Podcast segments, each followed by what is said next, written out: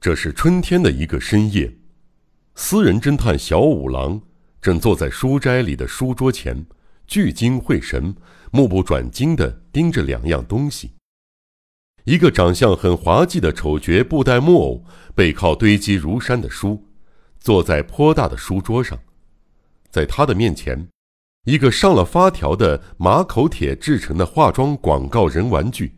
正一面锵咚锵咚的敲鼓，一面在桌上行走。名侦探开始搜集起滑稽木偶了吗？不，从神态来看，好像不是爱好玩具。小五郎抱着胳膊面对桌子，一副像是吃了黄连似的苦脸上，双眉紧锁，两只炯炯有神的大眼睛一眨不眨地盯着那两件玩具。小五郎从报纸上看到石膏像事件后，很感兴趣，曾寻思如果可能的话，将亲手来解决这个奇怪的案件。正在这时，被害人野上公子的未婚夫，名叫白井的钢琴家，于某日傍晚前来访问，说同一个犯人正在盯梢公子的妹妹尖子姑娘，请求小五郎帮助搜查那个犯人。名侦探正想主动投入这个奇怪犯罪的漩涡，因此愉快地接受了白井的请求。于是当天晚上，在白井的陪同下，访问了野上尖子的家。但晚了一步，尖子已经被犯人诱拐。犯人自称是白井派来送信的，把尖子带上汽车，不知到哪儿去了。打那以后，又过了一个星期。尽管警察全力搜查，但尖子的下落仍然不明。小五郎虽然向白井及尖子母亲详细的询问了事情的前后经过，但也没有做出明确的判断。犯人何许人也？尖子被带到了何处？这一犯罪的动机究竟是什么？是复仇，还是痴情，或者是疯子搞的鬼？尖子也许和姐姐一样，已经惨遭杀害，而且已被藏在一个出人意料的奇妙场所。等等，疑问百出，但无论哪个问题，迄今为止也没有得到明确的解答。那个出没无常的犯人，装扮成一个非常可爱的丑角儿，脸上擦着像墙一样白的扑粉，面颊上涂着两团红油彩。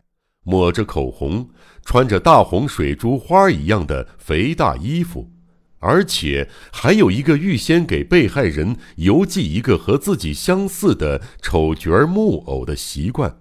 有时寄的是布袋木偶，有时寄的是马口铁制成的化妆广告木偶，使被害人浑身战栗。现在放在小五郎桌上的两个滑稽木偶。是从野上尖子母亲那儿借来的那种犯罪预告木偶。小五郎因为还要处理其他事情，所以不能光考虑这个案件。但是只要一有空，他便拿出这两件滑稽木偶，时而让化妆广告人行走，时而让布袋木偶套在手上。这奇怪的事件搅得他忧心如焚。这个丑角儿可真是奇异的构思。犯人是在显示自己懂得幽默吗？难道杀人也有幽默？如果有，那么这是地狱的幽默。难怪新闻记者给本案取题为“地狱的滑稽大师”，哈哈，真是太恰如其分了。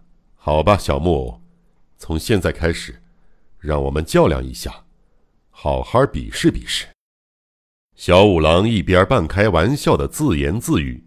一边使套在手上的滑稽木偶轻轻的摆动。先生，白井先生来了。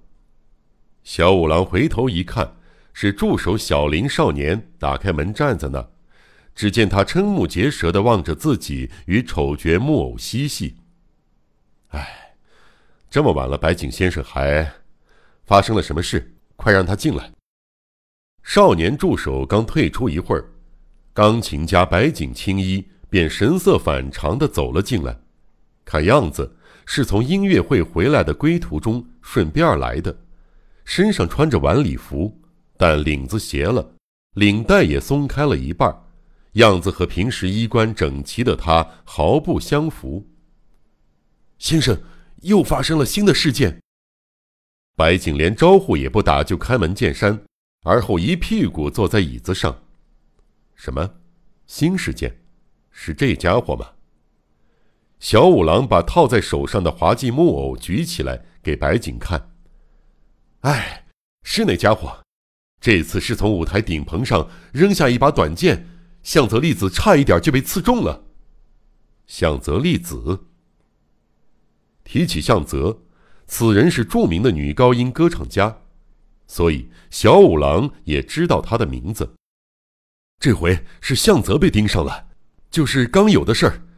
我给他伴奏舒伯特的《短离边的蔷薇》的时候，突然从舞台顶棚嗖的扔下一把短剑，就差一点儿，那把短剑是擦过他肩膀扎入舞台地板的。地点是 H 剧场，是一次向社会福利事业捐款的音乐会。会场座无虚席，盛况空前，但由于短剑落在舞台上，所以顿时乱成一团，独唱无法再继续下去。警察跑来，从舞台的天棚、后台到地下室都仔细搜查了一番，始终没有发现犯人。我也受到了审讯，审讯一完就马上到您这儿来了。白景一口气说到这儿，才停顿了一下，脸色苍白的看着小五郎。短剑是从顶棚上扔下来的，还是靠某种装置定时掉下来的呢？侦探立刻对要点提出质问。啊，像是扔下来的。据说有个舞台工作人员曾看见那家伙的身影，好像是一个穿着大红衣服的家伙在舞台顶棚上爬行。虽然顶棚上吊着许多演出用的各种道具，乱七八糟。但那家伙竟然在顶棚细窄的木板上飞也似的跑，一晃就不见了。是滑稽戏服吗？嗯，好像是。那么最后还是没发现那个家伙，对吧？真不知道他是从哪儿逃掉的，肯定不会从观众席那边逃跑。后台那面也有很多人，可谁也没看见那个穿红衣服的家伙。据说警察的意见是，那家伙有可能脱掉红衣服。换上其他衣服，然后若无其事的走出去了。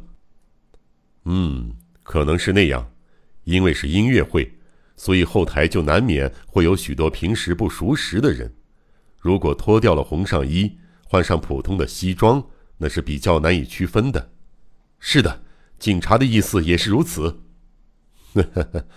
的确像那家伙干的，他想在音乐会华丽的舞台上给观众演一出可怕的戏呀。和上次石膏像的构思相同，是虚荣心还是卖弄显示？那家伙的所作所为常带有靠一般常识难以判断的发疯之处。不过，不管怎样，好在短剑没有刺中目标啊。是啊，不过犯人绝不会就此善罢甘休。向泽丽子已经吓得魂不附体了，真可怜啊。啊！据说今天早晨向泽也收到了一个和那个相同的滑稽木偶，这是向泽在我正要登台之前告诉我的。我听了以后大吃一惊，但压根儿就没想到那家伙会进入音乐会会场，所以演出照常进行了。同样是事先通知啊。嗯，好像和那个是一样的木偶。据说向泽立即把这事告诉了警察。所以今天很多便衣刑警也混入会场，采取了一定的防范措施，但结果是白费劲儿。那么向泽小姐平安回家了吗？哎，警察许诺说一定严加防范，对住宅也派人严加看守，但对方毕竟阴险狡猾，所以不能掉以轻心。我想请先生也过问一下向泽的事儿。关于先生的情况，我已经对向泽小姐谈了。向泽小姐的家住在什么地方？有电话吗？也是麻布区的 S 街，有电话。那么，请你打个电话问一下后来的情况。要是再发生类似尖子小姐那样的事，可就糟了。所以要提醒她，不管发生什么事，千万不可外出。好，那么请借我用一下电话。